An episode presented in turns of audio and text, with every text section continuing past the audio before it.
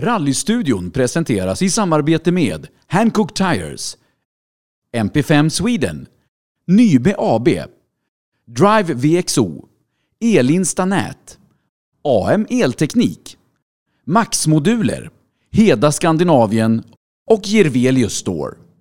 Hjärtligt välkommen ska du vara till det första avsnittet för höstsäsongen av livepodden Rallystudion by Hancock som du i 15 veckor framöver kommer kunna se här på Rally Lives Facebook-sida. Jag som sitter här i studion heter precis som vanligt Sebastian Borgert och eh, precis som vi sa så är det här första programmet för höstsäsongen av Rallystudion by Hancock där vi under 15 veckor ska fortsätta de här populära livepoddarna och eh, varje måndag klockan 19.00 prata med någon ny intressant person som på olika sätt gjort avtryck inom rallysporten. Ehm, mycket rally kommer det bli här under hösten. Vi håller som sagt på 15 veckor fram till Lucia så kommer vi då sända de här programmen på måndagar här på Rally Lives Facebook-sida och sen så då i efterhand precis som vanligt så kan det lyssnas som podd där du lyssnar på poddar genom att söka på Rally Live eller Rallystudion. Eh, I kvällens program så ska vi prata med ingen mindre än Sören Nilsson, värmlänningen som bland annat eh, i sin karriär kört för Opel, Mitsubishi och Datsun. Fyra raka klasssegrar i Svenska rallyt, tre SM-guld och mycket annat har han hunnit med under sin karriär. Så det är vad vi har att se fram emot här ikväll. Jag vill också rikta ett stort tack till våra sponsorer som är med och gör den här säsongen eh, möjlig med 15 ytterligare program, inte minst då våra vänner på Hancock, Max-moduler ehm, och även Sunnyside Experience, Fuck Cancer som vi har lite grejer på gång med här under hösten, Jirvelius Store, Elinstanät, AM Elteknik, Nybe. Och eh, ja, alla som är med och gör det här möjligt ska inte heller glömma MP5 Sweden, Heda Skandinavien och Drive VXO. Utan de här fantastiska partnersen hade det aldrig varit möjligt att fortsätta göra de här programmen som vi nu då ska göra i 15 veckor framöver. Eh, vi ska som sagt dra igång veckans program. Vi ska ta och ringa upp Sören Nilsson, kvällens gäst.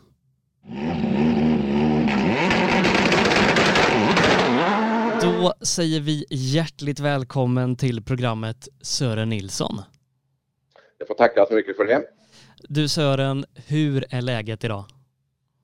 Läget är stabilt tycker jag. En gammal gubbe som ställer eh, på en dagar i mitt garage och grejer med lite olika grejer.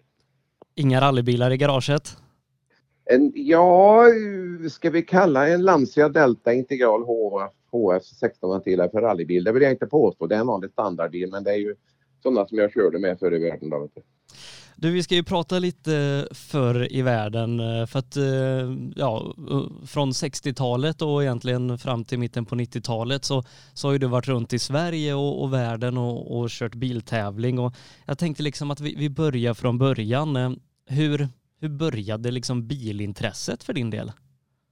Ja, det berodde på att min far och mor hade en liten, liten gård. Min pappa var lite bilintresserad men ingen tävlingsåkning. Han var posttjänsteman och eh, när jag var 12 år så fick jag tag på en gammal folkvagn för 10 spänn på ett ställe som en kompis skulle ha fördelat. Men det var inte så roligt att lämna bort bilen. Jag behöll bilen och körde lite grann på åkern med den där och sedermera så tog jag den till skolan men där slutade med en förskräckelse naturligtvis. Men visst var det så att du också innan det hade köpt en DKV. Ja, det stämmer. Det var, egentligen var det så här att både, både folkvagnen och DKVn de kom i stort sett samtidigt för det var nämligen så att DKVn var nummer två. Och jag kommer inte ihåg vad jag betalade för den, om det var 15 kronor eller vad det var. Och då ringde grannen som hade den där DKV 1000, den ringde till min, min eh, mamma och frågade får han köpa bilen? Ja, man betalar för den får han, så annars var det inga problem. Men eh, det slutade också med att det var lite för mycket våldsamheter, rullkörning på åkern och folk som fick åka med och rulla runt i plyra det va. Och min pappa tyckte att detta var för jäkligt rent ut sagt så han tog klyvyxan, en sån här stor yxa som man klyver ved med och slog sönder tändsystemet på den DKn. Där satt ju tre stycken tändspolar och tre brytare på en DK, en trefylindrig motor. Där slog han sönder av så det var slutkört just då. Och, om jag har gjort min research rätt så körde du den till skolan någon gång som 9-10-åring? 12. 12, 12 år. Ja. 12 år. Ja. Och det slutade med då att det var en dam i skolan där som var väldigt, väldigt intresserad och väldigt duktig. Hon var liksom läraren, ska jag säga, ja, speciella flicka. Va? Hon hade om inringning och utringning och kunde klocka precis. Och på den tiden så kunde du inte sitta med mössa på och telefoner i näven. Det var att räcka upp handen om det var någonting. Och då var det hon räckte upp handen och sa att Sören har en bil till skolan. Och det var både ja och rätt och en lögn för jag ställde bilen 50 meter ifrån skolan. Sen hade ju inte fram till skolan för det vet Tore jag inte riktigt. Va. kom läraren fram till mig och så sa han så här, har du bil till skolan Sören? Nej, det har jag inte. Så då snabbt fick jag en örfil och hamnade mer eller mindre på golvet där och det var ingen mer diskutera om det. Och satt, vi var ju tre klasser i samma skolrum på den tiden då. Och eh, det visade sig sedermera när jag kommer hem, för min post, som jag sa, så var min pappa postkörare på området, körde post. Han fick reda på det här också. När jag kommer hem så fick jag en, en ny smäll av honom och det var betydligt värre än till läraren. Och då sa min mamma, nej nu räcker det, sa min mamma för hon tyckte väl om mig lite mer om man säger så. Va? Och då tänkte jag så här, ja tänkte jag, två stycken örfilar och bilar till skolan. Det är i alla fall ingen annan som har. Så det var faktiskt värt det tyckte jag. Uh, men därifrån då till att börja tävla, eh, liksom hur, hur såg den vägen ut? För, för jag förstår att du lärde känna Bruno Berglund ganska tidigt. Mycket tidigt, stämmer precis. Stämmer precis. Bruno och jag vi ju samma årsmodell på varandra va? och eh, det började egentligen då med att eh, ja, det var ju mopeder naturligtvis först då, så det var silverpil och allt det vanliga som var på den tiden då. Och eh, sedermera så det, köpte vi ytterligare en folkvagn. Och det skulle åkas biltävling med den där folkvagnen då. Och det är klart att Bruno kom in i bilden. Han åkte faktiskt inte med mig första tävlingen för då åkte jag i Torsby 1965. På den tiden så fick jag ta körkort. Då fick du åka till, fick du den på posten kanske 14 dagar, tre veckor efter du körde upp körkort. Men nu för tiden får du körkorten i näven. Men då var det så att det fanns ju körkortet i Länsstyrelsen på Karlstad och det var tävling i Torsby på lördag och jag skulle åka tävling på lördagen och det här var en onsdag som jag skulle ha fått körkort idag. Det fick jag inget så jag åkte till Karlstad hämtade mitt körkort och det var ju inte riktigt lövligt att köra bil till Karlstad utan körkort. Men jag hade ju körkort där nere men inte med mig. Va? I alla fall, vi åkte den här tävlingen i Torsby. Det var en annan kille som åkte med mig den första tävlingen och eh, det var en sån här 30 hästars folkvagn. Och det var inget säkerhetsbälte i den där bilen då. Mamma sytte det säkerhetsbältet, jag vet inte vad hon fått tag i för någonting. Ett var midjebälte bara. Och så har vi de här störthjälmarna som kallas för Everåk. Det var ju egentligen bara en sån här ja, pappershjälm egentligen.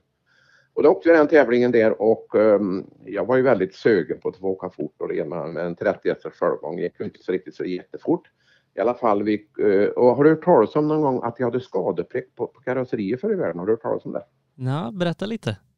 Ja, det var så, för om du går tillbaka lite längre i tiden, uh, vi talar om 60-tal och 65 där, så hade man så att man besiktade bilen precis som idag. Och så tittar man om man hade några bucklor på bilen. Hade man inga bucklor på bilen så var det okej. Okay. Säg att du hade en höger framskärm som var bucklor. Det Då målade man med en liten sån här färg runt den här bucklan. För du kom i mål på tävlingen och hade bucklat till bakskärmen till exempel, då fick du strafftillägg. Tidstillägg på det. Okej. Okay. Det, är inte många, det är inte många som känner till det idag. Och det var ju så att Saab var ju väldigt i farten med Erik och så vidare på den tiden då. Och då vet vissa tävlingar så rullade faktiskt en Saab för att vi skulle få målfärg på hela sidan så vi skulle släppa få tidsbricka man slog i någonting. Bara. Och det, det är sant. Det har du aldrig hört talas om. Nej, men, men visst var det så att du, kom du inte tvåa i, i Torsbyknixen 1965? Jo då, jo då, det gjorde jag. Det var, jag törs nästan inte berätta vem som vann. Det var nämligen en, en raggarkapten med handväxel med lång saffa fram. Han slog mig den gången.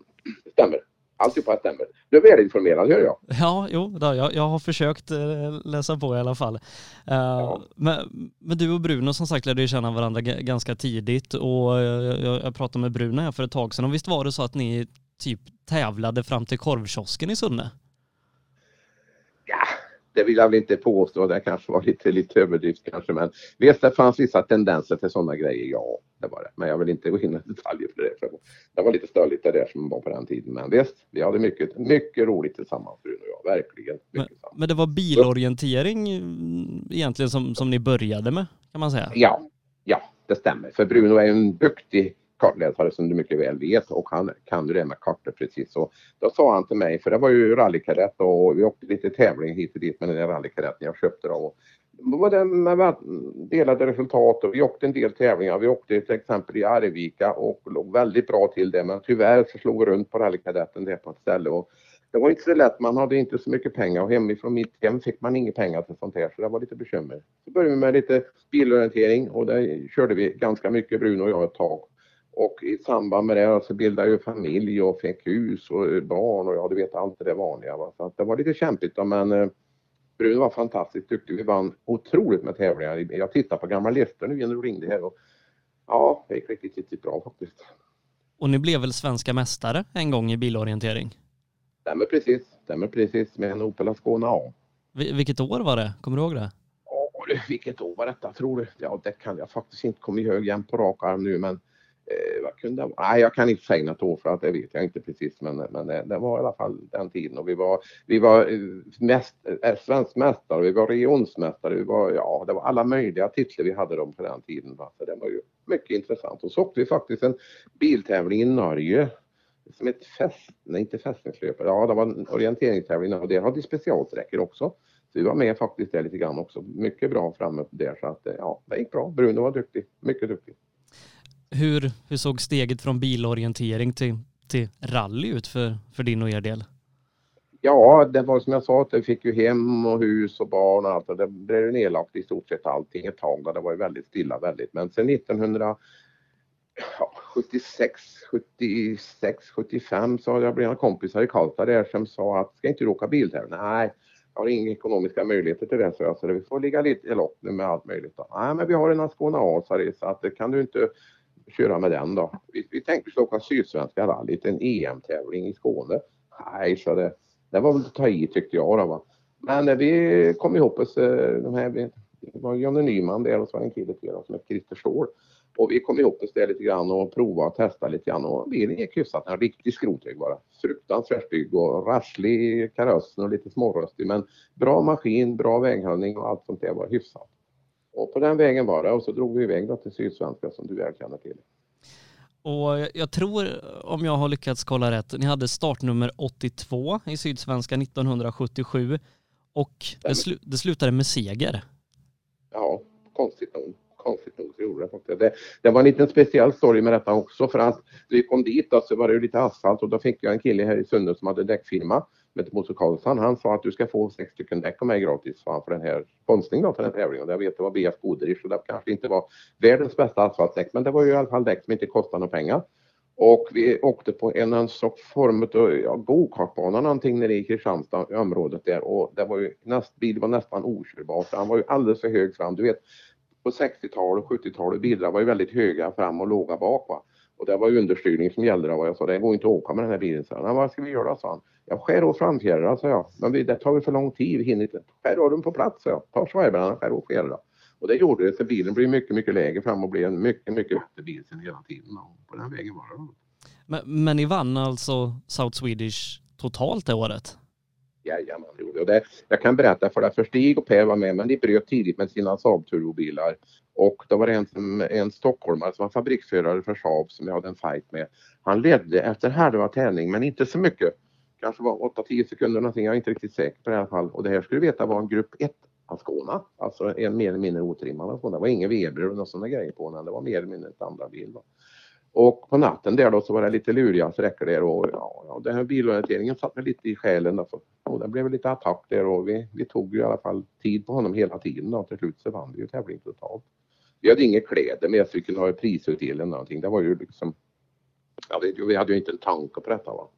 Och då hade vi en, en några, jag körde en Kadett GT, det var helt nya då på den tiden en tysk som var före mig och han åkte väldigt sakta. Han åkte fort på raka men sakta i svängar och den åkte förbi då.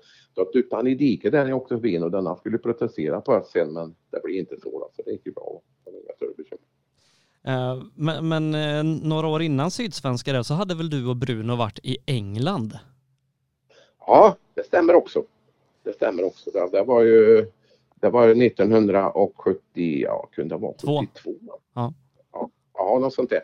Och då åkte vi med en Ascona som jag hade då som jag åkte bilorientering med som jag gjorde om. Vi åkte till England och åkte där och uh, tyvärr så fick vi bryta den tävlingen och det var helt och hållet mitt fel för det var ju, vi laddade på riktigt. Jag fattade inte riktigt hur stort Terrasserallyt var på den tiden. Jag, det begrep inte jag riktigt. Och I skolan så fuskade jag lite grann med, med, med undervisning i engelska. Folk pratade med mig och jag förstod inte riktigt vad de sa. Det var ju lite katastrof på sätt och vis. Men Eh, vi var med bra ett tag där men sen uppe upp i, om det var på Wells, jag är inte riktigt säker om det var Kill the Forest, jag är inte riktigt säker på det. Men det i alla fall så kom vi ikapp en alpin, sån där 110 om du vet vad det är för någonting. Mm. Och den, den åkte också sakta naturligtvis. Då. Den flög försöka köra Det var blött, det var dimmigt, det var jäkligt och, och det var ju ingen noter på den tiden. Det var ju för att skulle se va. Och skulle ta en på innersidan och det visade sig att det var en en, en, en, ja, vad ska jag säga, ett dike. Det var inte ett dike, det var en, en högersväng, så det var en, en murad kant för det var en bäck nedanför och där stack jag mina framhjul utanför bäcken så jag blev hängande alltså på rambena fram på skånan. Där hang vi. Tog oss inte det ena. Därför fick vi bryta tävlingen. Men efter det så fick ni väl lära er engelska också? Du är säker. Du är ganska säker att då köpte jag mig något som heter Start One, Start 2 Start 3. Det var något sånt där som jag kunde läsa hemma. Så det, ja, på den vägen var det. Men Sydsvenskan 1977, om vi hoppar tillbaka dit. Visst var det så att den här segern öppnade upp en del dörrar för dig? Absolut, absolut, helt klart. Och då blev det ju så att då fick vi något bättre ekonomi. Det var inte bara sponsorerna fick en bättre ekonomi för att vi hade jobbat, jag och min fru, utan några större bekymmer. Och det ena med andra och eh, sen började vi satsa lite mer på det där och det är klart att då kom vi in i epoken det här med, med, med kadett GTI som du är känner till. Men innan det så var det en kille i Kil som sa så här till mig att du måste, du får låna en kadett av mig, sa han. Jaså, sa jag. Eh, det var de första rally, de här GT som var svarta och gula, kommer du ihåg dem? Ja. Ja, en sån fick jag låna då. Så vi åkte lite SM med vi åkte svenska med Anders Olsson. Då bytte jag kartläsare. Bruno försvann då på något konstigt vis. Så det var ju inte så mycket åka. Han ville ju åka biltävling och då hade inte jag så mycket pengar då på den tiden. Han hoppade iväg. Så han var ju, blev väldigt internationellt känd, Bruno, på det. Så då åkte jag och en som hette Anders Olsson som sedermera var med mig väldigt, väldigt länge. Och vi åkte med den kadetten fram och tillbaka lite grann mellan lokaltävlingar och vann, vann en massa tävlingar gjorde vi också. Ja, lokaltävlingar då. Så fanns det något som hette RSA, om du vet vad det är för någonting? Nej, berätta. en tävlingsform som hette RSA, det var alltså mer typen en, manövertävling kan man nästan säga. Man åkte mellan tunnor och vände och for och greja fram och tillbaka. Det var inga riktiga specialträckor så att det gick eh, mål och sen bara eh, start och mål på olika ställen. Du startade på ett ställe och åkte runt en tunnor och grejer, grusgropar och allt möjligt och hoppa och körde och så tillbaka tillbaka till den här punkten där du startade va. Det kallas för RSA. Jag tror vi blev mästare för det Anders och jag och vi vann flera, flera tävlingar med det kadetter. Alltså, det gick ju riktigt bra ett tag i världen. Men, men hade ni någon koppling till, till det svenska Opel-teamet? Det fick vi sedermera, fick vi lite koppling till Opel-teamet, ja. Och då var det ju så på den tiden så var det ju Bror Danielsson, Anders Kulläng var ju då chefs, vad ska jag säga, fabriksförare. Och jag och Nalle, som du väl känner till ja. vem man är, Björn och jag och uh, Roger Eriksson och Björne Blomqvist Stockholm mm. blev ett B-team kan man nog kalla det för. Va? Som fick lite speciellt hjälp då, med lite andra driftspärrar. Vi hade alltså driftspärrar och lite andra grejer som inte någon kunde köpa. Det var inte olagligt på något vis men det var utvecklingsgrejer som vi fick före vanlig Svensson om man uttrycker mig så. Va? Och det fick vi i fyra det. Så det var vi som krigade en plats där framöver sedermera. Och och det gjorde vi ju hela tiden och det gick ju både si och så fram och tillbaka i SM och överallt. Ja, för, för efter South Swedish-tävlingen, säger 78 och framåt, så, så blev det väl mer, mer större tävlingar, mer SM och lite mer ja, internationellt? Ja. ja, utan tvekan så var det vet du, hela tiden. Då, så att det, var ju, det blev ju bra och det var ju meningen då att i och med att Kulläng sedermera försvann till Tyskland och Bror fick ju också jobb med Ford och lite grejer. Va? Då var det meningen att vi skulle ha en ny fabriksförare på Opel och där stod ju mellan oss fyra där då. Men eh, då valde de Nalle som var helt rätt för Nalle var väldigt, en väldigt, jag jobbar mycket med Nalle. Jag känner en person, vi är kompisar han och jag än idag är vi det. Och vi jobbar förresten han och jag ibland vintertid, inte nu men det för några år sedan jobbar vi uppe i norra Värmland som instruktörer på något som heter eh, förarutveckling på isen där på vintern. Då. Och då tog de Nalle som fabriksförare till, till Opel och helt riktigt och rätt alltihopa. Så det var bra. Uh, men uh, ja, 72 då var första gången i RAC-rallyt och, och uh, sen så ja, egentligen från 77 och framåt så åker du väl RAC egentligen varje år? Ja, inte riktigt varje år, men vi åkte ganska mycket RAC-rallyt. Det gjorde vi mycket. Vi åkte bland annat med, jag pratade, pratade med Anders Olsson, han var faktiskt här igår med mig.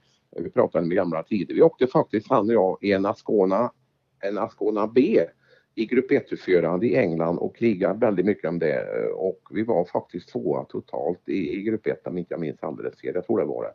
Och det var en eskort. Vi var egentligen trea i mål. Men det visade sig då att den som var eskorten, han var han fusstrimmad så den tog oss bort så jag blev tvåa där i grupp 1 med RAC i RAC men i Skåne. Skånan. Så alltså, det var ju RAC för mig, det låg väldigt mycket mitt, mitt, ja det var ju som du förstår då, så var det inte nosat på den tiden, men det var ju tuffa tag va, hela tiden. Ja, för, för fanns det liksom någon speciell anledning till att det var just RAC som du åkte så många gånger?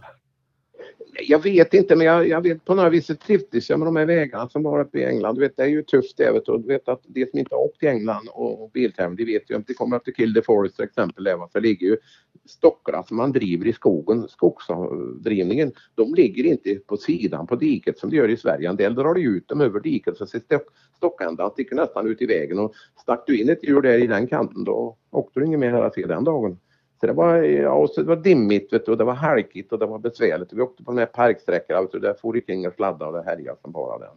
Så det var, nej, jag trivdes i England och jag åkte en vändning i Finland men nej, jag vet inte, ja, tyckte mer om England, jag vet inte varför. Men så var det. 1978 var det första gången du åkte Svenska rallyt på riktigt? Ja, jag kommer inte ihåg datumet exakt. Det kan, det kan, nej, det kommer jag inte ihåg riktigt. Det måste väl ha varit. Jag tror jag har det stämmer nog kanske. Det kan nog stämma, ja. Och, och, och då blir du tvåa i klassen 1978? Stämmer nog också ja. Stämmer nog också ja. Stämmer nog. Stämmer nog. Jag vet inte vad totalsiffran var där riktigt 78 men eh, ja det kanske du har koll på. Men, ja, jag, jag, kan, jag kommer inte, du vet det är länge sedan detta så jag kommer inte ihåg med på så mycket eländighet, eller inte eländighet men mycket trevliga grejer i livet. Sen kommer jag inte ihåg alla, alla datum och alla resultat. Det finns ju naturligtvis på listan men jag har liksom inte brytt mig om och ja, jag har inte reda på det där riktigt hundra om man ska vara ärlig. Eh, men, jag kan tänka att vissa tävlingar står ut och South Swedish har du vunnit eh, ett, ett gäng gånger, bland annat då som, som vi var inne på 77 som kanske var liksom lite det som, som öppnade upp eh, ja. möjligheterna ja. lite för dig. Men, men var det 1979 som du rullade och ändå lyckades vinna? Eh, vad pratar du om? Sydsvenska rallyt? Sydsvenska rallyt, ja. I något nå dyngstack eller något sånt här? Ja, men där vann vi inte tävlingen. Nej, Nej. då vann vi inte tävlingen. Vi, vi kom ju bra placerade men det var inte totalt vann vi inte. Absolut inte. Nej, nej. Ja, det stämmer. Vi åkte, vi, det var Anders Olsson och jag faktiskt. Vi åkte en, en kadett och, och det var på kvällen där på lite mört och det var en långa höger, vänster, svag vänster och så vidare. Så kom vi fram på kartan så han säger en sväng vid hus sa han. Han vet ju inte riktigt, det verkar vara en skarp sväng. Stora uthus svag höger förut så, här, så var det bakom huset skulle den in vänster. Va? Och eh, jag var ju med på noterna där och tog bra fart. Ingen publik, ingenting. Det var tomt. Det var på höst. Ja, kant, det var inte höst men det var ju kvällen. Det var lite mört och lite dimmigt sådär. Och in i svängen där och tappa fästet förstås. Och så helt plötsligt så kände jag att vi kanade på gräs och så bara blopp sådär så rullade vi i en sån här svämutgödning vet du. Som tyvärr inte var helt full. Eller tyvärr, tyvärr så var han eh, inte, han var inte riktigt full. Va? Där la vi bilen på sidan i då. Helvete, ursäkta uttrycket, men det sa jag va. Och Anders sida, den, den var ju den som hamnade i skiten så att säga. Va? Höger framruta, eh, framruta var det inte skadad men höger bil, dörrruta och bakrutan var trasig. Och det kom ju fullt med skit in i bilen. Va? Och då sa jag till Anders, vad fan har du skett ner där? sa jag. Det ryckte skit i hela bilen. Vet du. Och helt plötsligt så var det väl, ja, hur många det var det vet jag inte men det var hur många människor som helst. De välte upp bilen där och på hjulen med en och startade och iväg. Det är nog det du får efter tror jag. Ja, jo, absolut. Eh, men det blir ju ganska många år som du då tävlar i olika typer av, av Opel-bilar. Eh, men 1980 ja. är väl sista året som du tävlar i Opel? Stämmer, stämmer, stämmer precis. Det var Skåne då som var sista resan. Sen fick jag ju möjligheter vet du, lite grann hit och dit och fram och tillbaka. Och det var ju framförallt så här att om den här storyn är riktig, det är jag inte tunna på, men det var i alla fall ett erbjudande som för Stig Blomqvist och jag har känt varandra rätt så mycket och en trevlig kille och det var någon som erbjöd, var Datsun då som skulle igång och köra. Och Eklund provkörde några bilar och bland annat Stig skulle få någon chans men han fick ju erbjudande, jag vet inte. Hade han erbjudande för Quattro måste det vara 1980 då, så han tog ju det då och då blev det ja, den där förarplatsen ledig va. Och då var det någon som ringde till mig och undrade om jag var intresserad av det. Och det var jag naturligtvis då. Så då började vi med Datsun-avdelningen då. Vet du.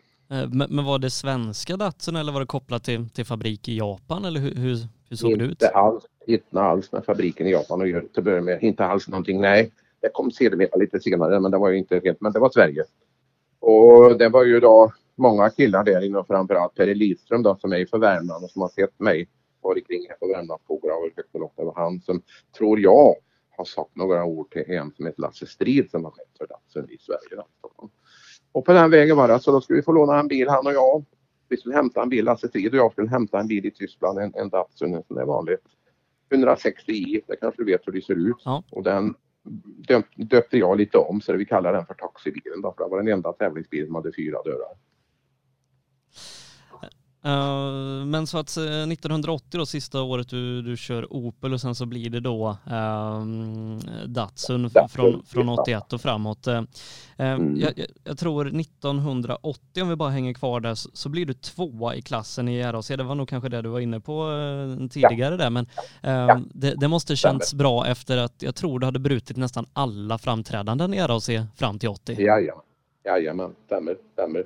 Nej, det var väldigt bra. Jag vet bland annat så var det ju, det var en grupp 1, grupp 1 bil där vi hade i England och den bilen hade ju, ja, gjort en ganska låg för jag visste ungefär hur det var men det var dåliga vägar uppe, uppe, i, uppe i Kill the Forest som det hette det va och vi hade problem med avgassystemet.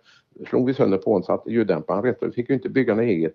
Då fick vi tag i avgassystemet ifrån Vauxhall Cavalier han hette i England och han sa den där kontrollanten sa till mig då att nu vet du, sa han, att eh, nu får du nästa gång du kommer så får du inte ha raka rören, du måste ha avgasrör på. Det var ju lite kinkigt att hitta grejer som passade i England men det löste sig till slut så allt gick bra. Eh, jämfört med att köra Opel Kadett och Asconer, hur- hur var Datsun 160J att köra?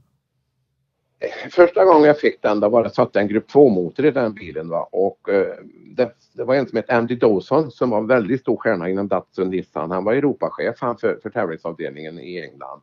En mycket, mycket bestämd herre som var eh, nästintill, jag kan säga, ja, han var besvärlig om man uttrycker mig så right. Och eh, han talade om för mig hur det skulle vara och vi fick den där bilen, vi var i Tyskland och hämtade bilen och den var ju okörbar först. Det var så hårda stötdämpare på den så det var Ja, du kan lika gärna ha järnrör, vattenledningsrör som stötdämpare. Det var, jag alltså, sa det går inte att köra med den här bilen. Och sen gjorde vi om diffbromsen på den också lite grann då, för han var helt okörbar först. Va? Men en mycket stark bil, eh, lättkörd, stark och rejäl. Det var liksom lite safaribil det där. Du kan köra över dika mer eller mindre hur du vill med den. Men han blev bra till slut när vi fick ordning på honom. Va? Fanns det liksom nå- något tävlingsprogram från Datsun som, som du skulle följa eller liksom fick du, fick du välja fritt Nej. lite vad du ville åka? Ja, det var ju så här ekonom, rent ekonomiskt av att det stod det för bilen och servicen och allt vad det innebär kostnader i samband med tävlingen. Men eh, kärran, min egen kärra fick jag använda och mina pojkar som var med mig, jag fick aldrig något betalt och inte Anders heller. Och inte pojkarna som var med men vi, de betalade däremot så betalade hotellrum och mötesdag. Och så fick vi alla kostnader i samband med bilen fick de betala. Så det var ju SM som gällde då och småtävlingar här i, i Värmland som gällde då. Lite backtävlingar och lite små grejer. Det var ju inget, inge VM. Ja, svenska förstås. Svenska rallyt naturligtvis. Det var ju med på programmet då, men inte annat. Inget annat. För eh, tittar man då redan första året 81 där så lokalt gick det väldigt bra. Jag tror du totalvann i, i Forshaga, Arvika och Säffle första året Ja, i ja. Datsun. Jajamän. Lätt och Torsby också. Ja. Ja. Det var i- stort sett varje tävling som jag åkte med den här bilen som var lokaltävling så vann jag. Det var liksom ingen som... Ja, det var en som hette Morgan Karlsson som åkte BDA-Ford. Han var ett tufft motstånd då. Han var en BDA-Ford i, i Karlskoga. Men nej, det gick bra. Riktigt bra faktiskt.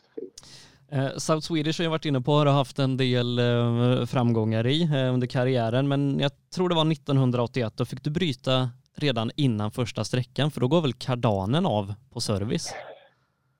Ja du. Det, det är nästan så jag skulle vilja gråta när du nämner det. Det var nog det mest ledsamma jag någon gång i mitt liv var med på. Det var, vi var ju väldigt laddade, vi hade riktiga grejer och vi har talade med Andy Dawson i England som skickade hit en nyrenoverad växellåda. Vi satte in min växellåda i mitt garage där jag bor i, i, i huset i Sunne. Och jag bara körde runt kvarteret. Gillar med folk, så jag kör man kanske 50 kilometer, ettan, tvåan, trean, fyran, femman och så vidare. Bara, ja, ting, och kopplingen var bra, allt var bra. Vi lastade in och åkte Sydsvenska. Och när vi åkte eh, Sydsvenska, i fruststarten Anders och jag, alltså, eh, körde jag lite fortare, kanske en, ja, runt 80-90 kilometer. Och jäklar vilka vibrationer vi hade i bilen. Det var något fruktansvärt, du vet. Backspegeln ramlade ur taket utav vibrationer. Jag sa det här är ju något helt galet, så jag. Då ringde vi till den som sedermera blev min kartläsare P.O. Persson, han som är jätteduktig mekaniker. Ni får kolla för er först sträcka, så det måste vara något fel under. Och det var en händelse som kunde ha slut riktigt, riktigt jobbigt. Men eh, ja, det gick ju åt helvete med bilen. Men, men det kunde ha gått i alla fall. Så Sist jag upp bilen på servicen och då sa han P.O. nu startar du, sa han, och så kör du på treans växel och så kör du ja, 40 kilometer och 30 och så vidare och ökar lite grann. Och när vi kom upp i en 60-70 kilometer så vibrerade det som bara katten. Och sen när jag kom upp i 80 så small det som ett börsskott. kardanstången gick av. Rätt av och slog hål i golvet bakom min och Anders ett stort, stort hål i golvet. Och där låg min jag vet inte, mekaniker och tittade på det här. Tänk om man har fått detta i huvudet. Ja. Och det var, då gick jag bakom garaget där gråt. Jag tyckte det var för jävligt. Va? Jag fick inte köra en meter på Sydsvenska för jag tyckte att Sydsvenska lite, passade mig lite grann. Va? Ja, det var kraftigt ledsamt och sedermera alltså, ja när vi har lugnat ner så alltihopa där och jag har ringt till Lasse Tid att tyvärr så har det gått sönder och bla bla och så vidare. Ja. Och vi åkte hem med den här bilen och jag var fortfarande förbannad när vi åkte hem, ärligt talat. Så jag, normalt sett är jag ganska het, men inte när jag kör biltävling. Jag sitter i bilen jag är jättelugn, men inte på sidan om man uttrycker mig så. Va? I alla fall, så vi sa vi måste få tag vad är fan, eh, ursäkta uttryck, vad är det för fel? Vi gjorde en ny kardansång här, fick tag i en ny kardansång här, satt på oss, gjort samma sak hemma i garaget med mig. Samma fenomen, men då körde jag ju inte alls så fort. Va? Den visade sig, förstår du, att utgående axel på den nyrenoverade växellådan var. Så nu kom jag upp i varv så sätter jag karantången och blev som en, en bubbla, men så blir större och större hela tiden, vet du, och gick av. Va? Så felet var inte kardanstången, felet var att utgående axel i växellådan var krokig. Jaha. Och den tar renoverade i England och då vart jag riktigt förbannad. Och naturligtvis vad, vad stallchefen i Sverige sa till England, det vet inte jag. Men skitsamma. Så var det. Det hände. Det var inte roligt. Eh, men något som var roligare 1901 var väl RAC-rallyt, eh, för där blev det sjua totalt och tvåa i klassen. Och då fanns det ju fyrhjulsdrivna bilar med i startfältet också på den tiden. Det kan jag tala om för dig utan namnsvep att oavsett SM-teckner och vad det nu är och Sydsvenskar och allting. Det finns inga tävlingar som jag värderar högt som RAC då, som du pratar om. Det var ju så att, att och till mig, jag kan berätta för dig som kanske inte så många vet, jag har faktiskt en sträckseger i RAC det här året. Ja. Totalt vart det alla, vad för sträck? Sträcka 58. Stämmer. Det är välinformerat, det är jag. Väldigt informerat. Jo, men det stämmer. Och det, var att det var också ett bekymmer på ett vis. Vill du höra storyn? Ja, gärna. Det var ju så, det var ju så att Michel Moto och uh, vet du det, han och Mikla åkte Quattro och Michel åkte då på den här sträckan där jag var snabbast. För det var nämligen kom snö och han åkte först och det var inte fullt en decimeter snö men det var kanske en ja, 4-5 centimeter snö och vi hade startnummer, jag kommer inte ihåg vad startnummer, ja 30-40 någonting sånt det var. Och före servicen fick jag fick reda på radion att det var snö på sträckan och då sa jag till pojkarna, men jag vill ha smala, vi hade Dunlop, japanska Dunlop vad hade vi då. Vi vill ha, vill ha smala både bak och fram. Nej, sa Andy Dawson, han som var lite svår. Det ska vara nya däck runt om, och brea bak för det är bra lite annars. Nej, så jag. Jag har kört så mycket Svenska rallyt så jag har kört på is. Jag vet att brea däck i snön du tagit upp, det är värdelöst. Nej, det får bli så. Och sen när han gick så sa jag till pojkarna, vi tar nya framdäck, satte vi bak och så tar vi begagnade fram och det gjorde vi. Och eh, då visade det sig att, att Michel hade drivit vägen. Det var bara fyra sladdbönor i skogen som var antenn och inte slängde runt den men då kom vi inte upp tillbaka på vägen. Va?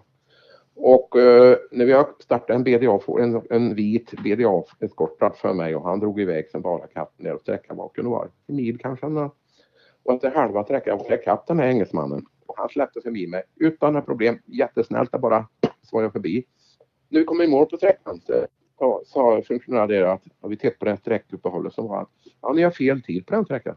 Ja, så sa Anders, min kortis då. Varför det? Jo, ni har en minut för bra tid. Nej, sa Anders, det har vi inte. Vi har inte en minut för bra tid. Har du tidsprotokollet? De kollade igenom det och det visade sig att vi var snabbare på sträckan. Och så kom engelsmannen, den som jag åkte förbi. Han fick höra om det resonemanget så han kom fram och pratade med mig så var han inte pojkarna som hade hand om det och sa att det är helt rätt sa han. Jag var femma på sträckan sa han och blev hemåkt efter halva sträckan så det är inget fel på hans tid. Och så blev det då. Så en sträckseger på sträcka 58 i RAC-rallyt 1981. Ja. ja. och sen jag vet, jag har sett på papper, jag var tvåa och trea på flera sträckor där jag blev sen. Men det var, det var en riktig, ja, och då hade vi en motor fick, vill du höra Anton också? Vi var tänkta att byta motor för RAC. Det ja. kan jag berätta det var rätt intressant faktiskt. Och då var det jag och min, den som jag hade nu på sista tiden som kartläsare, och så var det en kille till. Vi bytte motor när han, Andy Dawson, den här engelsmannen som var lite jobbig.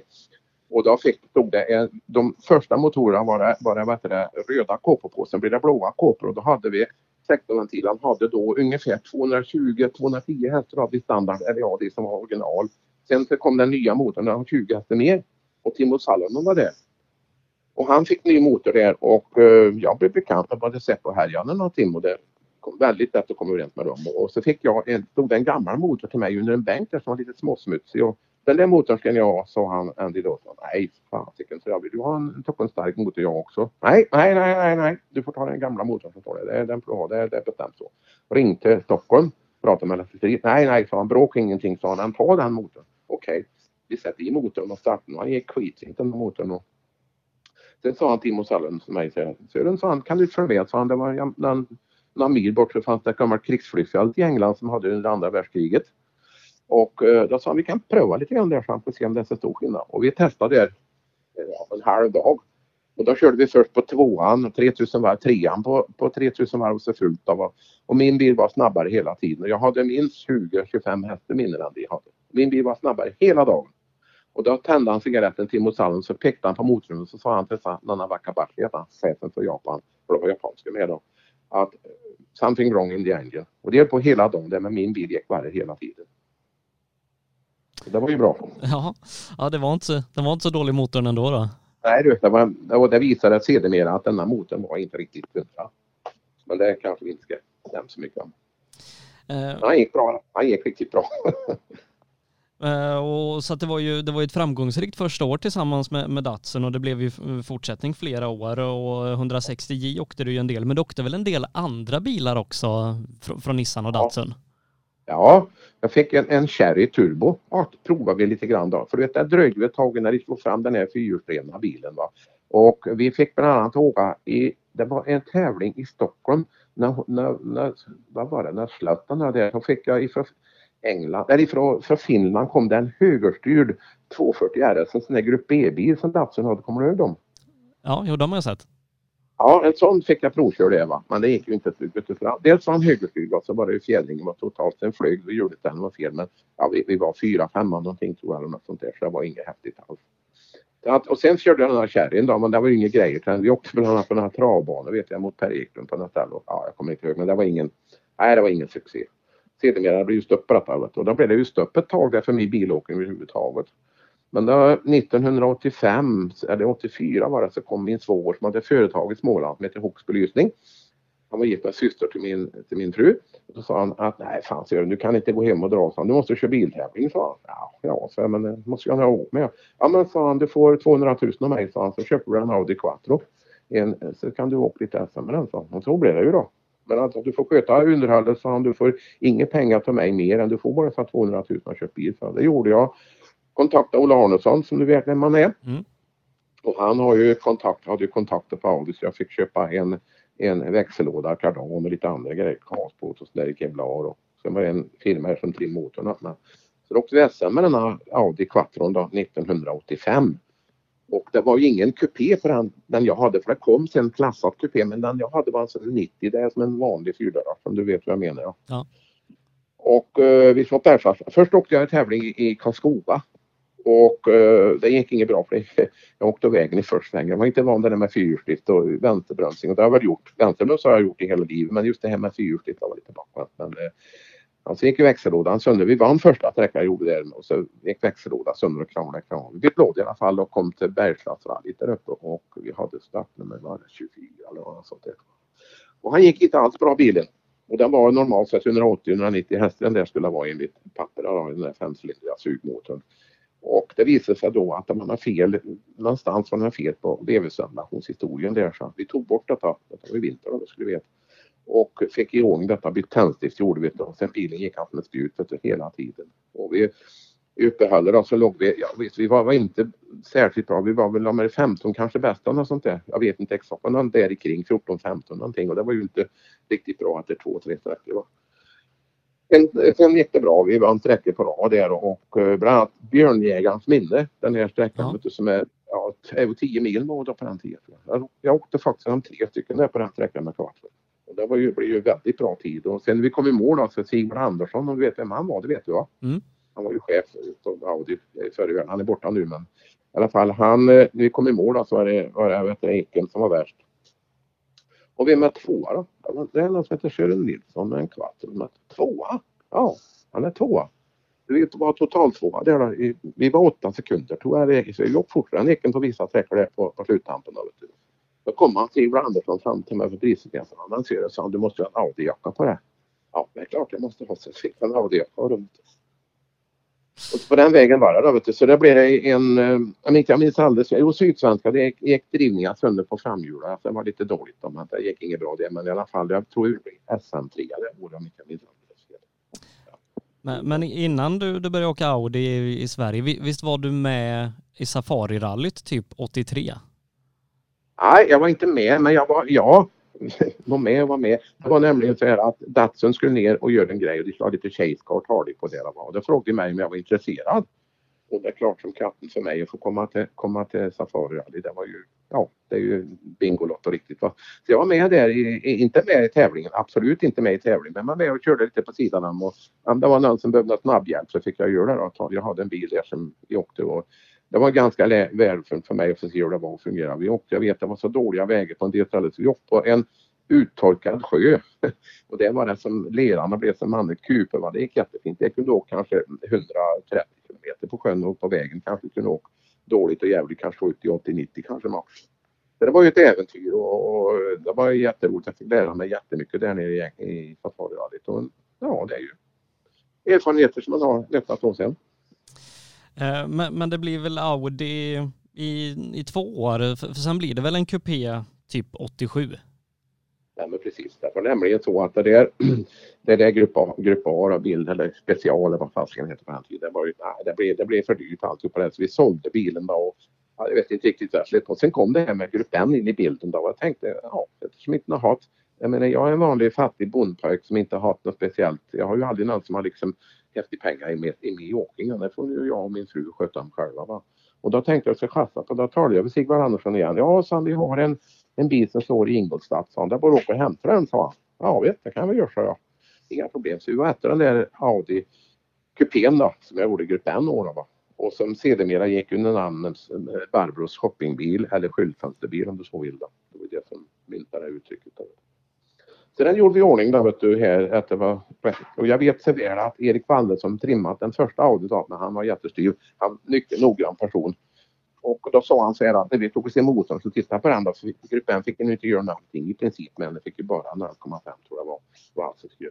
Och då var det några insugningspackningen där på ena sidan som inte var riktigt hundra. Det filade jag på sa nej för katten så du får inte fila i en grupp M-bil så det får absolut inte bli.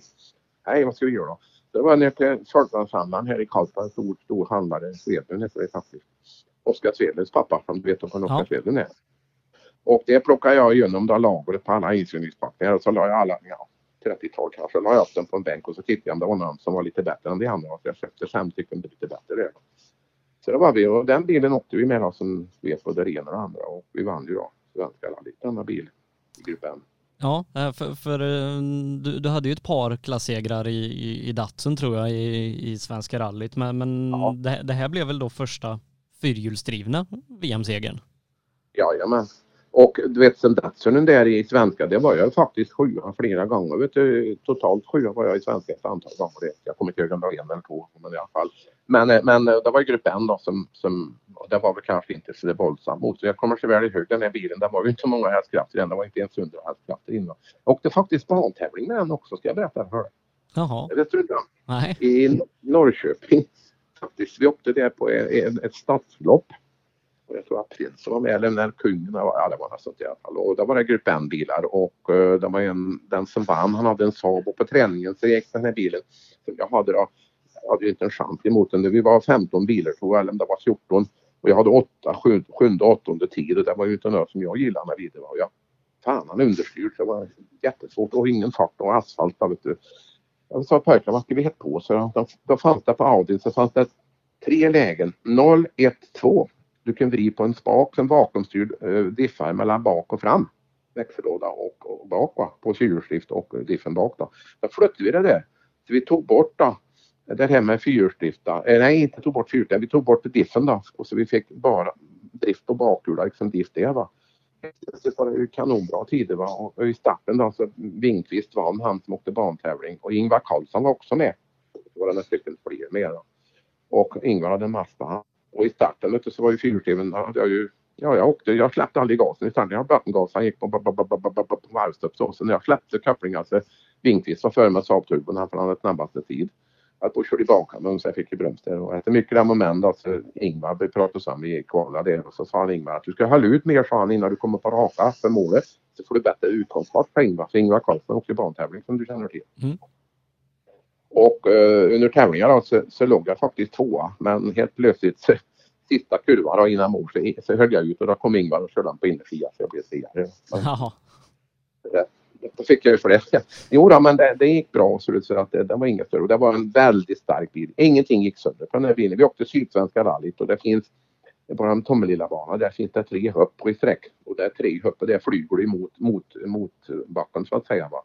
Och jag släppte ju, när jag körde den här Quattro-gruppen fick jag nu ha gipsad ända i så fort nämnde efter höften. Det var aldrig ett släpp där ute, det var vattengaskämpet. Jag höll ju bett över kröna alltså, som var. Och han drog sig mot backen där så alla lampor lyste i bilen och så slutade han ladda. Jäklar sa jag till P.O. kortisen då att nu är det färdigkört. För det var några sträckor kvar på tävlingen och vi låg ju bra till. Nu är det färdigt så jag. Nej, nej, vad är det nu då? Så han laddar inte. Ja, men skruva av lys allting. sa han. Ingen fläktar rittna på. Skruva allt sa han. Ja, men vattenpumpen han kokar. Nej, nej, nej, sa han. Han går på kameran. Inga problem. Vi kör emot sa Och det gjorde vi. Fläktade och det gick bra. Det var ju tur. Eh, men efter ett par år i Audi så blir det väl Lancia till 1988? Stämmer precis det. Stämmer precis. Det, då, då tyckte jag att det här, den här oh, Audin den var ju inte vet du, turbodrift. Och jag kan berätta för dig förresten svenskan, det var en, en, som hände en grej och det är sant. Eh, när vi, vi var en svenska på, vi, vi var bara att, eh, ja, Filip Startfall någonting så kommer Victor Caneva eh, var med, en italienare och sa du han Fioris-pojken Alex, han som körde ihjäl eh, Torp vet du, i Monte. Ja. Det var du talas om va? Yep. Ja, han var med och åkte Grupp M en på en Lancia och jag såg det gick som fan dessa Lancia-bilar.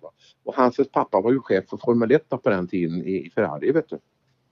Och han var ju med och då när vi kom på sträckan så stöpte med funktionärerna där och sa denna Ferrari-gubben var med där och så var det höga gubben från Bilsportförbundet i FISA och jag skulle se en motorhuven på min bil på Audin min. För jag åkte ifrån den här pojken utav bara den, den här Ferrari-pojken åkte jag ifrån.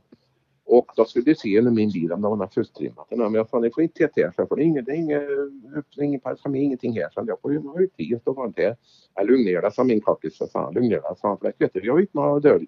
Nej men det ska ju inte göra som de vill så för att vi är hövding i Formel 1. Och sen när vi kom i mål så protesterade de på den här Audin, den här kupén vi pratade om. De protesterade på allting, allting. De tog sig hela bilen, varenda millimeter. Bland annat så kände under hatthyllan bak i i hatthyllan bak där finns isolering och den var kvar. Det var okej. Okay. De blåste i bränsleledningarna. De gjorde allting med min bil. Jag fick en idé med mig hem efter svenska. Och hans bil bara tätt på tändstift på. Jag vet hur det ligger till. Ja. Det är lite... Ja, i alla fall. Vi kan fortsätta med Lancian då. Ja, var jag en och för, för, jag en. Varför ja. blev det Lancia? Förlåt? Jo, det blev ju för att jag fick ju se de bilar som jag hade åkte med. Va? Och det gick ju som fan. Alltså, de hade ju då, jag hade kanske i, i min grupp N, eh, Audi hade jag kanske 130 hästar max va, i motorn. Och de hade 165 i sina bilar och det var ju inte direkt några tyngre heller. Det var nästan lättare Lancia än Audi Va? Och jag tänkte sånt kunde vara kul att prova så jag har köpt en i Tyskland och, och åkte med den lite grann och den vann ju svenska med också då. Som du vet. Ja, men, men sen är det väl så att du också hamnar i Portugal med Lancia? Ja. 88? Ja, och det var katastrof totalt. I alla avseenden. All, bägge Portugal-tävlingarna som jag åkte med, det var total katastrof i alla möjliga avseenden. Eh, första gången så hade jag med mig Erik Wallström och då hände det att vi hade inte drivit till, för då fick jag och vi kanske kan fortsätta med svenska där lite först, så kommer Portugal sen då. Och det var så, när jag var en svenska första året med Lancia så kom, var det italienare här, denna Victor Caneva jag pratade med, en italienare. Han hade en nationalitet som hette Top, eh, ja jag kommer inte ihåg, det hette, ja någonting, Rudy Projekt eller sånt där. Och de ville sponsra mig med en bil i svenska nästa år. Och då var jag intresserad av också Portugal. Så då blev det uppgjort att de skulle sponsra en bil till mig i Sverige och en i Portugal. Då. Och sen var det vissa sponsorpengar som de slog till mig. Då. Och eh, det visar sig då att när de, när de, i svenska så vann jag också med deras bilar vann jag svenska rallyt. Det år efter också som du kanske vet. Ja. I gruppen. Och sen så vi åkte Portugal då, och vi fick åka dit då, och, och eh, vi åkte där och jag var faktiskt eh, jag var faktiskt tvåa. Tvåa totalt. Vi åkte på Formel 1-banorna i Estoril. Det var jag tvåa då med den här Lancia. Och det var ju bra, men det var inte så bra sen för när sträckor efteråt så visserligen så drog jag av lite grann och hamnade över en slänt och det finns, har jag faktiskt video på. Men det var inte som tog lång tid. Vi kom väl upp till kanske 20, 30, 40 sekunder eller sånt där.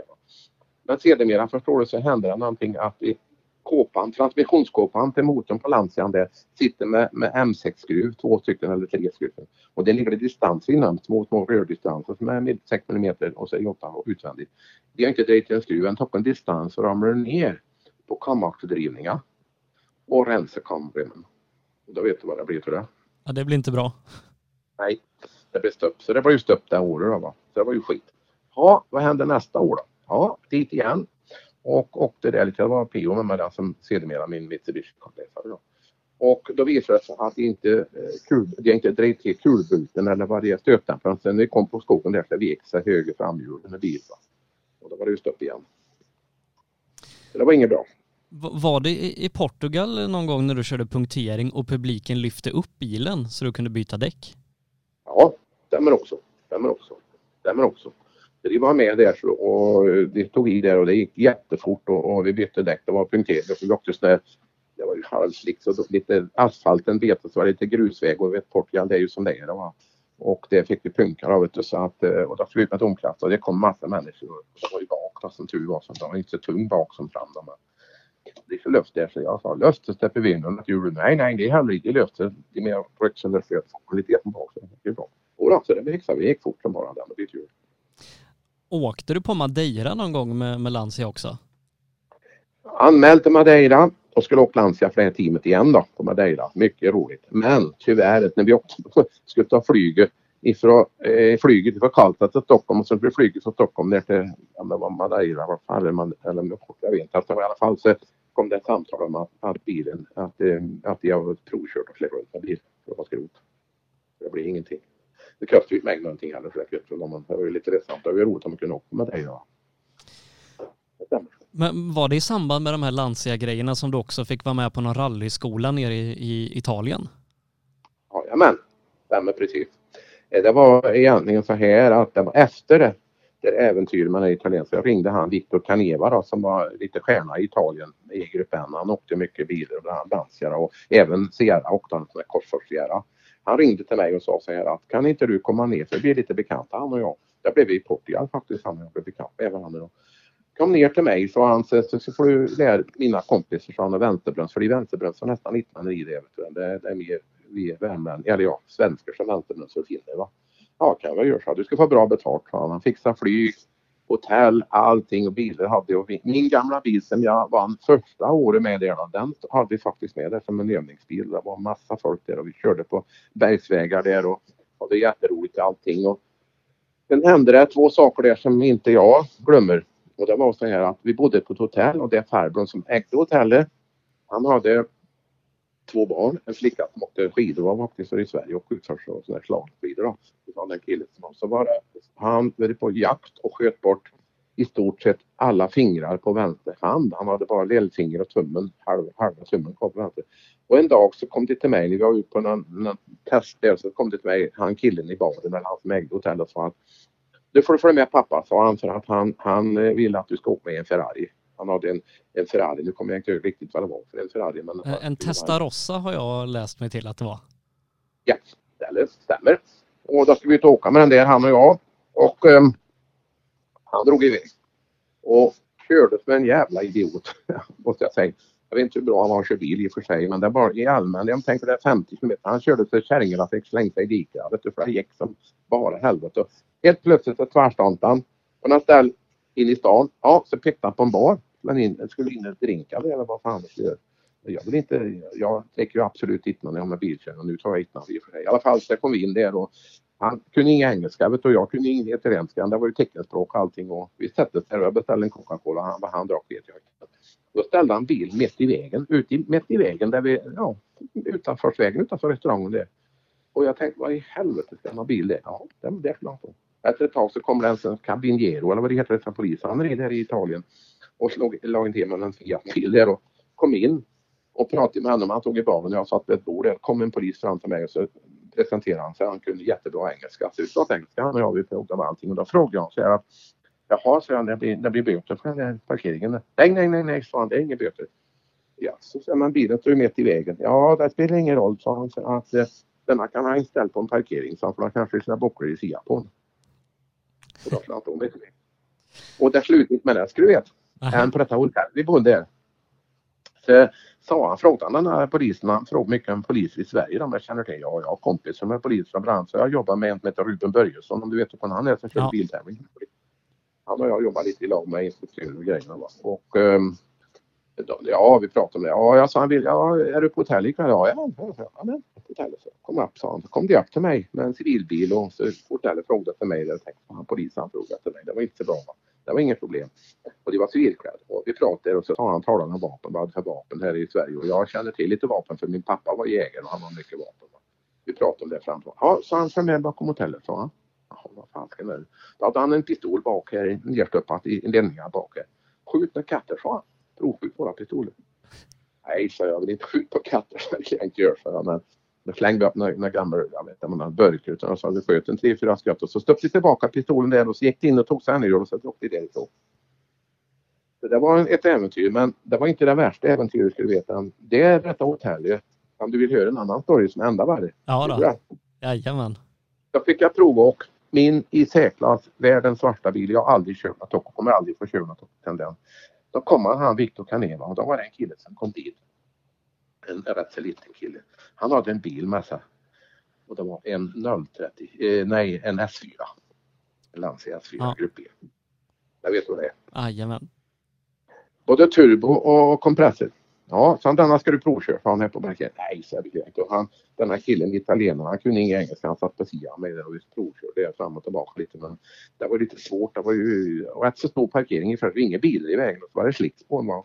Skulle försöka köra lite appellation och broms då. Och det stod ju alla som var på hotell och, och restaurang i slutet tätt på detta vet du. Och det vink på det vet du. Fan tänkte det här är viktigt. Jag la in ettan så sparkade med knappen och gjorde en sån där liten burnout. Och så full bredsladd med, med fullt landtryck runt hela andgången. Det bara ett blått. Och det var den dagen klar. Du vet, vi skrek och du. Nej, nej, nej, nej, stopp, stopp, stopp. Skrek han och italienare. Han var rädd att köpa en bil. Det var en bil som gick bra. 600, ja, 600 hästar tror jag. Det var, Det räcker. ja, ja det, var, det var häftigt. Det var det häftigaste jag åkt i mitt liv. Kommer aldrig åka något värre. Eh, efter ett par år med, med Lancia då så, så blir det Mitsubishi och då var det väl kopplingar till, ja det, det var väl det som blev det här Rally teamet sen. Jajamän. Det var ju- en förfrågan om detta. Jag var egentligen bara så här att när vi var i Portugal så var det en japan som åkte en sån VR4 före mig där på träningen.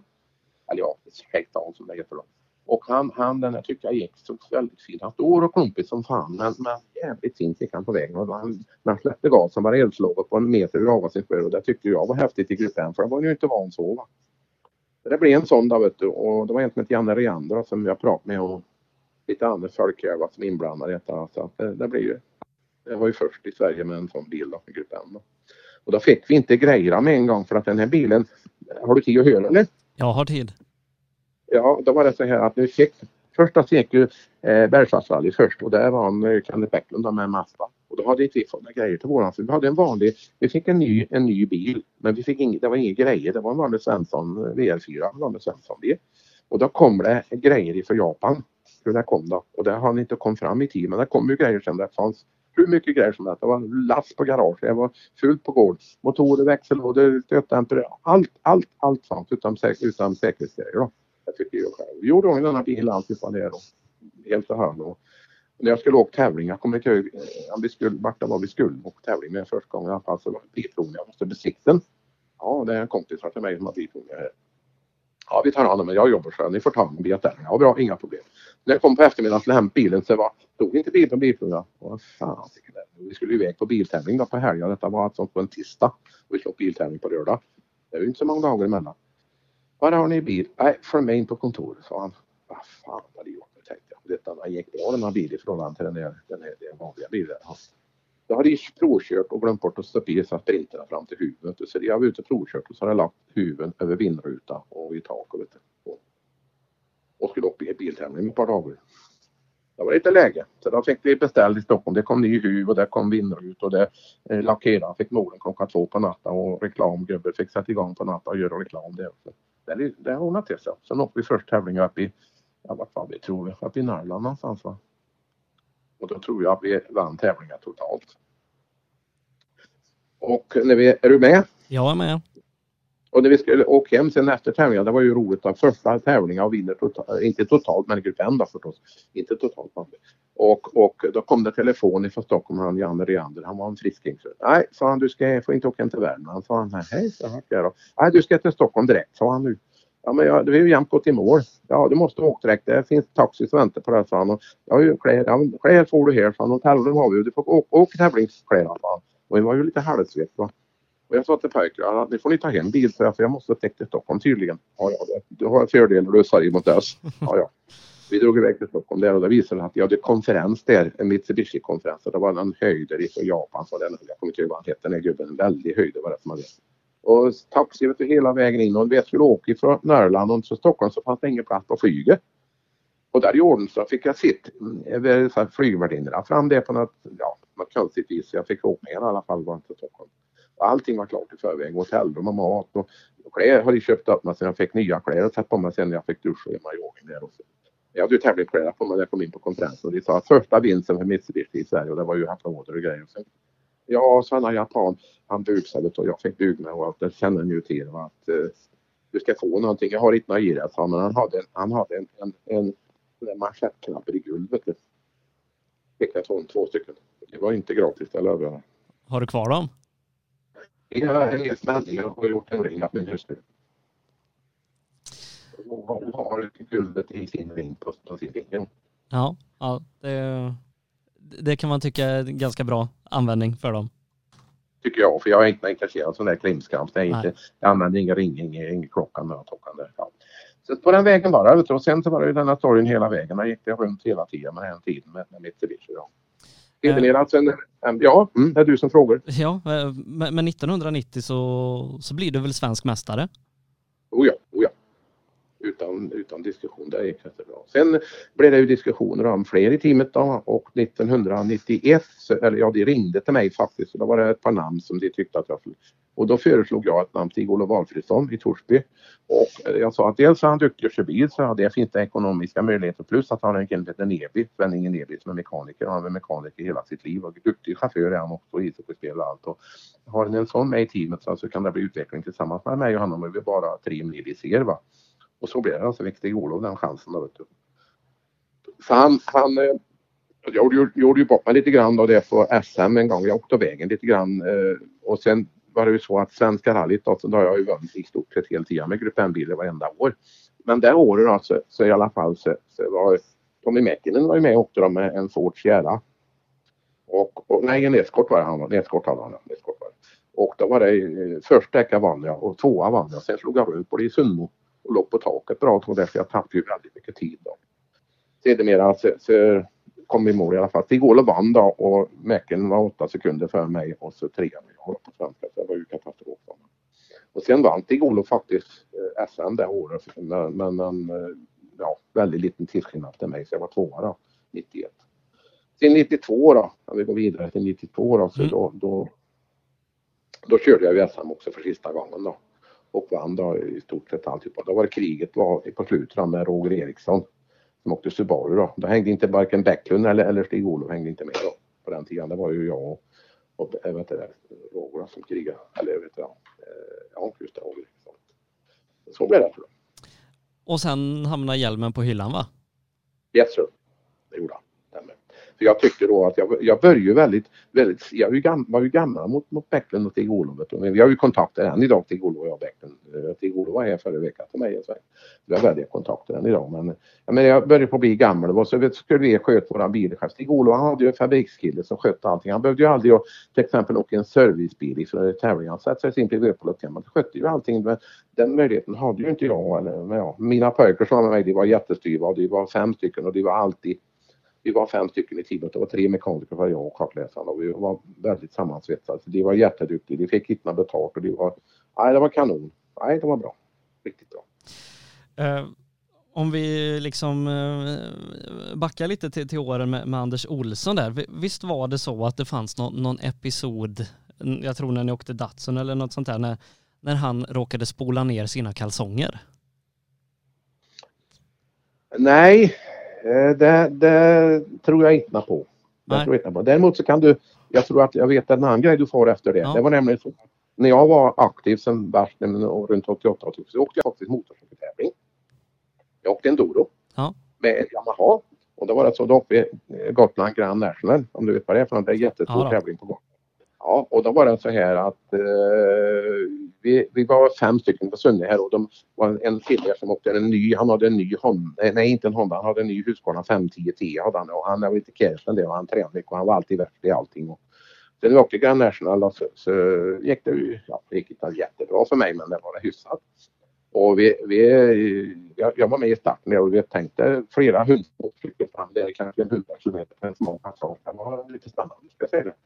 I alla fall att eh, tävlingar vi kom runt och när jag kom i mål, när jag kom i mål så hade bandyn redan gått i mål. Vad fan. Jag åkte fem varv, jag har tre timmar och tolv minuter tror jag jag tog. Vart, vart, vart fan tog du vägen sa det. Ja men jag har hört han är för de var inte med i starten, det vet jag. Nej, då fick de bara åka fyra varv. Det gör som på Vasaloppet. Åker du inte nog snabbt så tar de bort det ur vägen. Då. I alla fall efter det där då, så, så när vi åkte hem där då, så var man ju sliten och trött. Jag var så slut så jag har aldrig varit så slut på biltävling som jag var då. Helt, huvudet var inte slut men kroppen var totalt slut. Det fanns inga krafter alls kvar. Jag orkade nästan gå.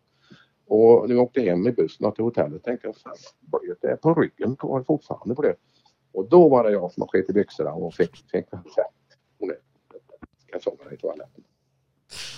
Eh, men du, efter 92, hur, hur har engagemanget inom bilsporten sett ut? Ja, jag jobbar ju väldigt, väldigt mycket. Då. Dels på tv med, med cross. Dels jobbar jag med Värmlandsradion med Svenska rallyt i många, många år. Lars-Erik Olsson jobbar jag jättemycket. Då. Och sen har jag, när det tog slut då, efter ett antal år, då, sen har jobbar jag, just nu då, så jobbar jag rätt så mycket som speaker på, på vet- bilveteranutställningar. För jag håller på lite med veteranbilar just nu. Då, lite smått sådär, TF och lite mopeder och grejer. Har, har Jag, tank- har, jag, har, jag har faktiskt en, en leksaksbil stående som jag använder lite på vintern. Jag har en, en Opel Tigra som jag har byggt där och satt i en bättre växellåda mot isen. Den använder jag lite grann på isen då. Jag har ju barnbarn nu som börjar på komma upp i år. Jag tänkte att de ska kunna prova lite grann. Inte biltävling, de har jämt lekt lite på isen. Inte säga om jag avbröt dig. eh, har det funnits några tankar under de här, ja det är ganska många år sedan nu då, men eh, att ta upp karriären igen, kanske köra något historiskt rally eller något sånt där? Definitivt nej. Eh, för jag anser att, att jag har gjort det jag kan och jag brukar de säger men det är klart du ska göra om. Jag byggde, det kanske inte, den kanske inte ska ta fram. Jag byggde faktiskt en, en appendix. En riktig appendix på en Mustang byggde jag. Men tänk dig då att du kommer ifrån en fyrhjulsdriven Mitsubishi och sätter sig i en Ford Mustang eh, med, med det väghållningen och det bromsar och det systemet. Urstark motor. Ur, motorn är hur stark som helst. Det var aldrig några bekymmer. Men både bromsar och allt och väghållning. Jag åkte bara jag åkte sträck som jag har här i det jag känner till. Jag åkte en, kanske en fyra kilometer såg jag direkt. Det var inget mer. Jag, jag, jag kan bara säga så här om de som håller på med detta. Det är jätteroligt med de som håller på. Det är inget fel alls. Men, men eh, jag kan bara försämra mitt namn. Jag kan inte förbättra det. No. Jag har eh, tre avslutande frågor som jag ställer till alla som, som jag pratar med. Den den första har du egentligen svarat på, men eh, för sakens skull då. Vilken prestation i din karriär är du stoltast över? RAC-rallyt. Och det var när du blev sjua totalt, tvåa i klassen. Ja. Ja, och vann en sträcka totalt. Vilken är den häftigaste plats som du fått besöka i världen tack vare bilsporten? Ja, det är väl eh, Japan och Afrika. Och vilken är den bästa tävlingsbil som du har kört? Eh, det finns det inte riktigt svar på. Än det tycker jag nog att alla tävlingsbilar är som en människa. Alla har sina fördelar, alla har sina nackdelar. Sen kan inte säga att den här är mycket bättre än den andra. Men eh, det är klart att, att eh, vissa bilar passar bättre, vissa passar kanske sämre. Men jag kan inte säga några vilka som är bättre eller sämst. Jag har, de bilar som jag har haft har jag tyckt om och det har fungerat riktigt bra. Viktigast är att du och bilen är ett. Det måste vara så att du som chaufför måste kunna behärska bilen och den måste passa med ett par ingångna skor. Annars blir det inget bra resultat. Du, tusen tack Sören för att jag fick eh, prata med dig och gå igenom din eh, rallykarriär. Eh, så eh, hoppas jag att vi kanske syns på någon rallytävling framöver igen. Det var jättesnällt och trevligt att du ringde och pratade för det var kul att prata lite biltävling för en gångs skull.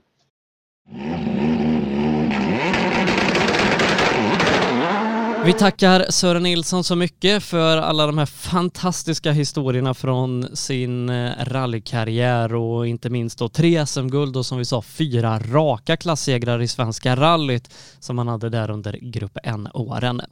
Nästa vecka är vi tillbaka med ett nytt program och då ska vi stanna kvar i Värmland. För nästa vecka ska vi nämligen prata med Bertil Klarin som från 1986 fram till 2013 var tävlingsledare för Svenska rallyt, har i över 50 år jobbat i rallysportens tjänst. Ehm, då som sagt eh, efter 40 år inom Svenska rallyts organisation, nu som FIAs säkerhetsdelegat inom rally-EM. Det är nästa måndag klockan 19.00. Missa inte det här på Rally Lives Facebook-sida. Eh, och missa inte heller att hänga med oss i helgen. Det är ju dags för den tredje deltävlingen i rally-SM. Den drar igång fredag kväll i Hässleholm och vi eh, finns givetvis på plats, jag och mina kollegor Erik Telehagen och Per Johansson som tar er igenom rallyradion under hela helgen och all info hittar ni ju givetvis på rallylive.se eller här på våran Facebook-sida. Tack för att ni har tittat idag. Missa som sagt inte alla tidigare program som vi gjort som finns både här på Facebook och där du hittar poddar. Jag Sebastian Borgert tackar så mycket för ikväll. Rallystudion presenteras i samarbete med Hancock Tires, MP5 Sweden, Nybe AB, Drive VXO, Elinsta Nät, AM Elteknik, Max Moduler, Heda Skandinavien och Gervelius Store.